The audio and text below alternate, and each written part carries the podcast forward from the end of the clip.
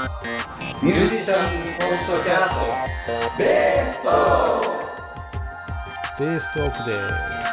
お送りしますのはベーシストのマシコ長と、トムです。はい、よろしくお願いいたし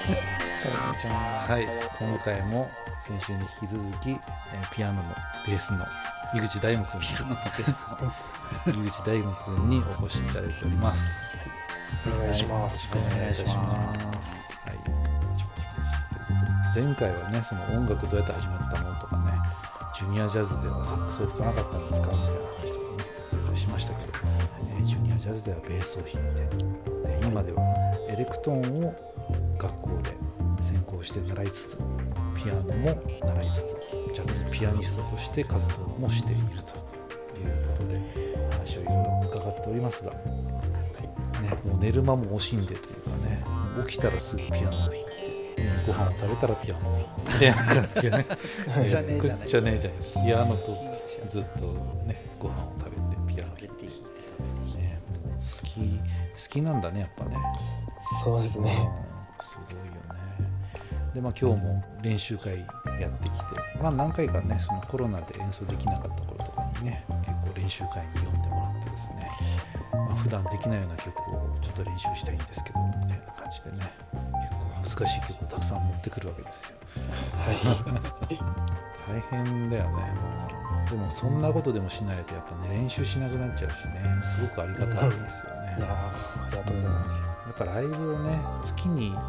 最低でも週に1回とかはやってたからねライブをねずす。っとね、あーまあ、そうですそね。れがポコーンと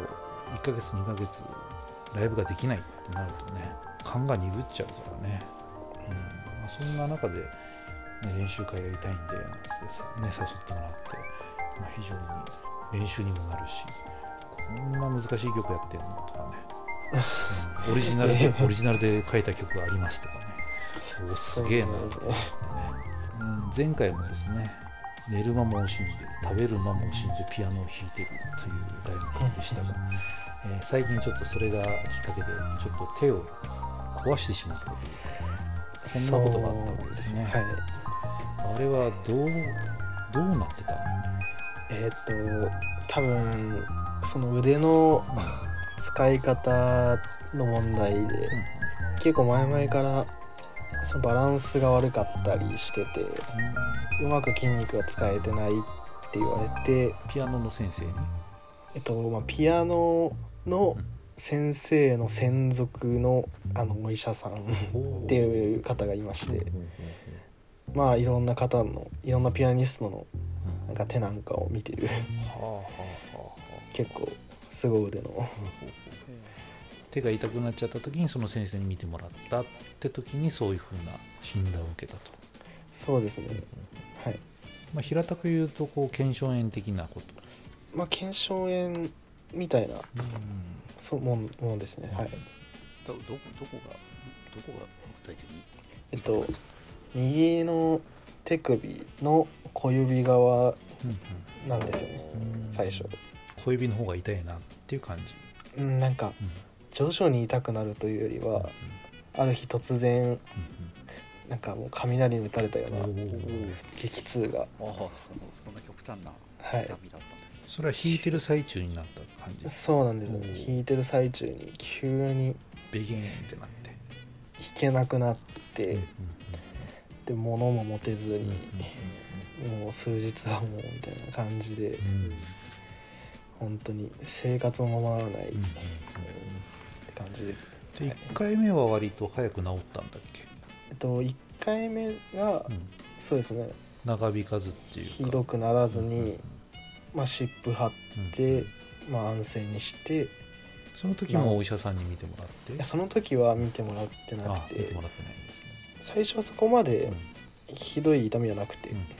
痛いぐらいで、 うん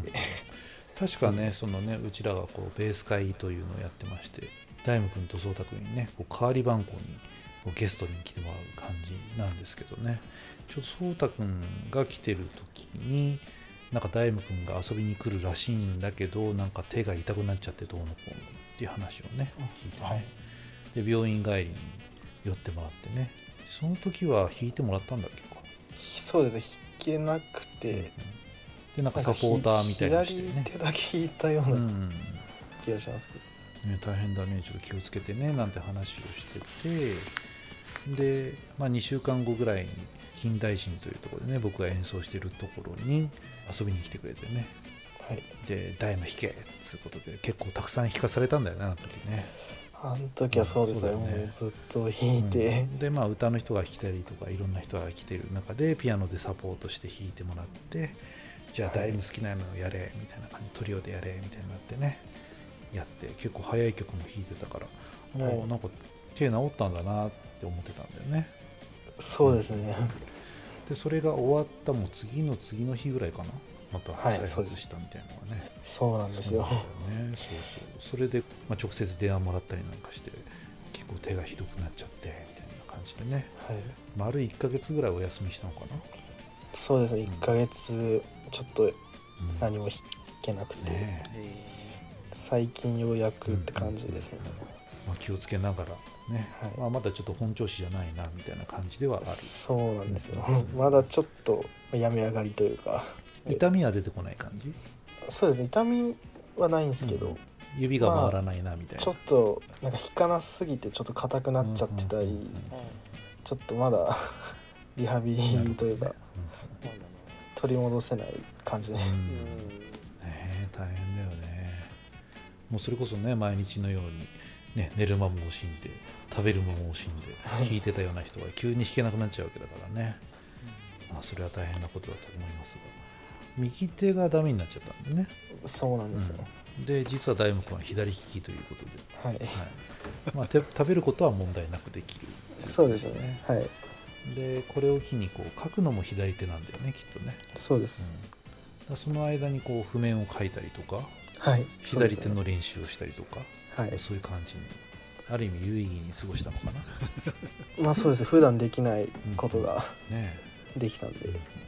今日練習会でやった曲もねそれで譜面書いた感じ、そうですね難しい曲をたくさんこうね採譜したりとかしてもらってね、はいうんすげえ練習していったら実はあんまり練習してなくてみたいな感じでそうなんです書いたけどちょっと練習は、すげえ難しかったよねっていうね、そうですねうんうんうんまあそんなことをやっておりましたが、なうんまあ、怪我するほど僕はね練習したことないので今のところ腱鞘炎とかはあんまなったことないんですけど、ねえー腱鞘炎でやっぱり一番いいのは引かないってことなの、そうですね弾かないのが うん動かさないで、まあ、痛み止めの湿布みたいのをしながら過ごす、そうですそれがやっぱり一番うんいいと思いますね結局その先生がおっしゃられるのはその、まあ、こう弾き方にやっぱりこう余計な力がそうですね入っちゃうからそうなっちゃうっていうことなんです、まあ弾き方というよりもそのそもそもの、なんて言うんでしょうその骨格というかそのうんバランス体の左右のバランスがほあちょっと右側だけがちょっとバランスが悪くてううん例えばあ肩甲骨うんが右の方がちょっと下に下がり気味とかへえちょっと腹筋とかも右の方がうまく使えなかったりしてるっていうそこら辺うんうのん不具合がうん手首に切ってっていうはへえ感じらしいですね。じゃあそれをじゃあなんか改善するために何かしてるみたいなそうで感すじがねあるんですか具体的に今リハビリやってるのは手とかではなくてもうどっちかというともう肩周りあとかまあ腹筋まあ腹斜筋みたいな うんうん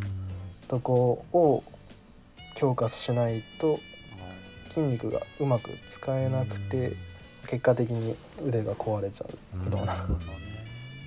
普通にこう生活する分だったら問題ないけどやっぱそういそううですねピアノっていうプレーをすそうるっですてねなるとそういうちょっと若干バランスが悪いところが手に出ちゃうとかうっんていうことなんですかね。そうですねピアノを弾く時の姿勢うんうんとかがやっぱ関係なんかスポーツみたいな感じですね。そのうんそうですねんじゃあこう体をよりバランスよく筋肉とか筋力とはかいうんをつけて鍛えていかなきゃいけないみたいそうですね、はい、じゃあベースを弾いてることに関してはあんまり関係なかったってことなんだね今回そうですねベースはしばらくちょっと弾いてなかったので、なんかベースの方が検証になりやなりそうな感じもするけど、多分似たようなうん感じで右手で低音部弾く時にうんちょっと力が入りにくいっていうお話をされうんたんで多分その時の手の形とベースを弾く時の形って結構似てるんで、まあ多分ベースっていうのも多少はあったかもしれないですね。なるほどこれからはその辺に気をつけて体作りをしてね、 はい、練習もほどほどにしてもらって、はい、大きく羽ばたいてもらいたいわけですけどまあじゃあ手の怪我もね、まあ、治りつつあるということではいそんな中にね嬉しいニュースが入りましたというのがありましてね成功サマージャズキャンプはいというのにね合格しましたよっていう話をちょっと聞きたいんですけど、はい、ね、これは25歳ぐらいまで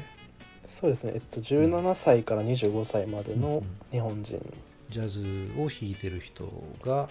演奏した動画を送ってはいコンテストうーんそうですねそもそもそのサマージャズキャンプっていうものが東京のね専門学校の中で有名なジャズの先生たちに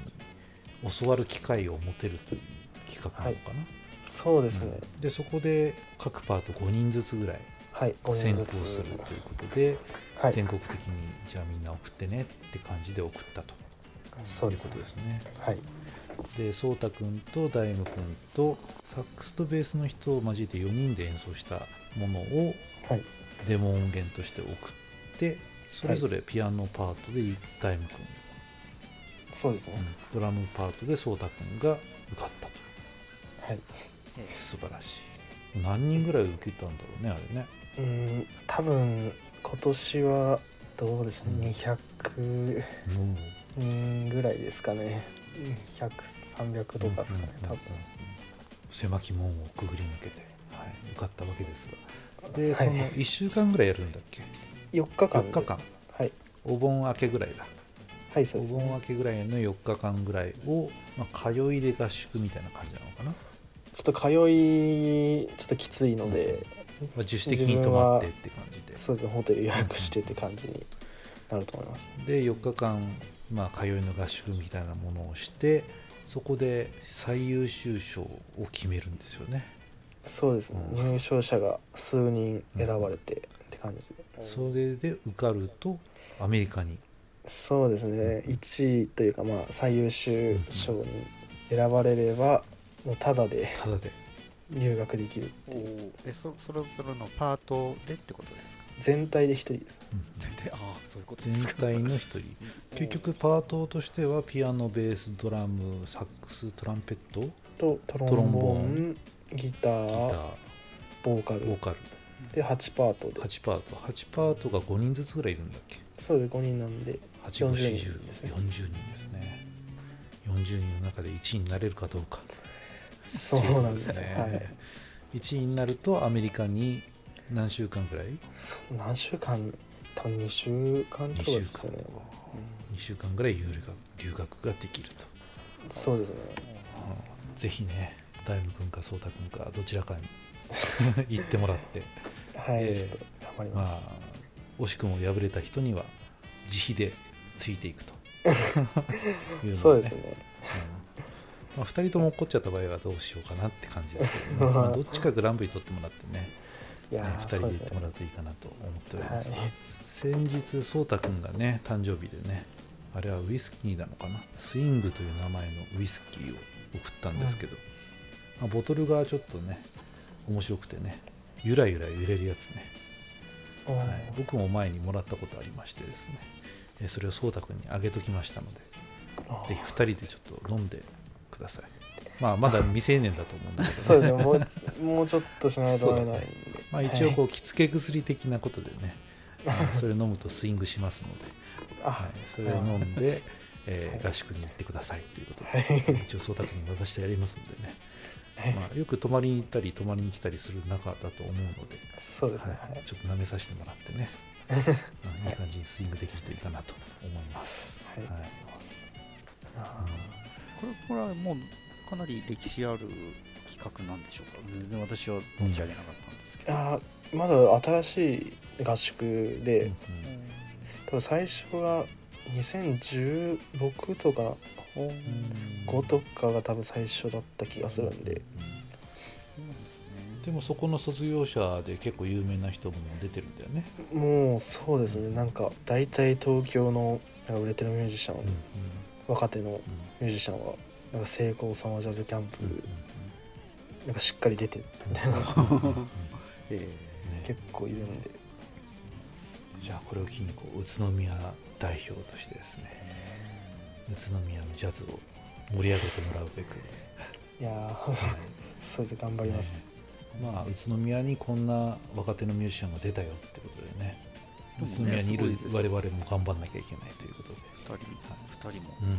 なかなかこれじゃないですか一気にねね、優秀ですねかなりねいやーいや素晴らしいありがとうございますまあまたじゃああれですねそれ参加して9月ぐらいにまたそうですねゲストで来ていただいてはいどうだったのかということをねそう,、ね、そうそうだからと一緒にそうですねゲストでまたはいいただいてご報告を、うんうんはいぜひお願いしますうん特にご報告がない場合 はさしてもらうというそう ですねいい報告ができるようにそうですね、はいうんうんまあでもねなんかそこでいろいろ学べるでしょうから、うん、はいニューヨークのあれでしたっけニューヨークで活躍されてる方が主にそうですねニューヨークで活躍しているミュージシャンが講師として来る、講師として、まあ、ピアノは日本人の方なんですけど、うんほとんど英語の名前の人でねそうですね、なんかあれ漫画でなんだっけブルージャイアントブルージャイアントの企画のオーディションみたいなのも昔あったよねああありましたねはい、あれとは関係ないまあ、とは関係ない関係ないよ ね、ですねうんあれはあれでまだ続いてんのかしらどうなんでしょうね随分なんかぼんやりした話をしてしまう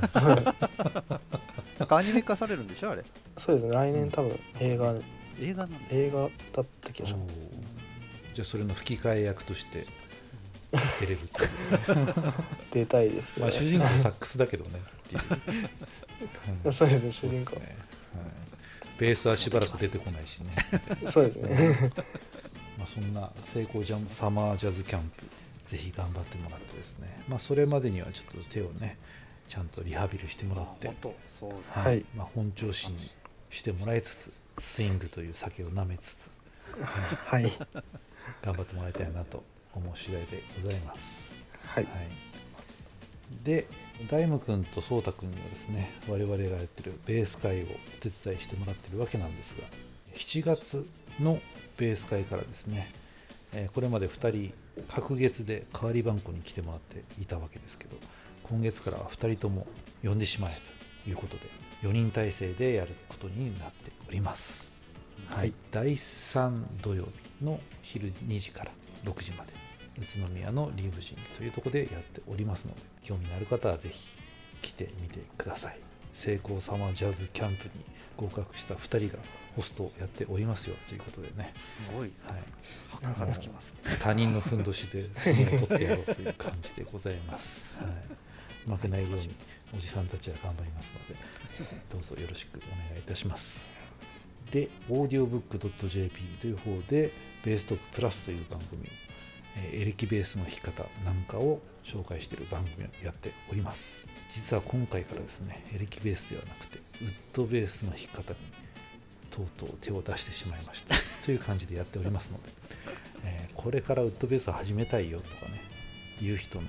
一番最初の取っかかりみたいなことを喋っておりますので興味のある方はそっちをですね聞いてもらってぜひウッドベースを始めてですねジャズをどんどんやっちゃいましょうという人がたくさん出るといいですねはいまあ、若い人がどんどんたくさんいろんなことやってますのでね若くなくてもやってしまいましょうとい うことで、はい、そんな番組もよろしくお願いいたしますということでまた大門もねまた来てもらえることをお待ちしておりますので、はい、また来てくださいねと思います、はいありがとうございますはい、ということでお送りしましたのはベーシストの町子城とトムと山江口大門でしたはいありがとうございましたありがとうございました。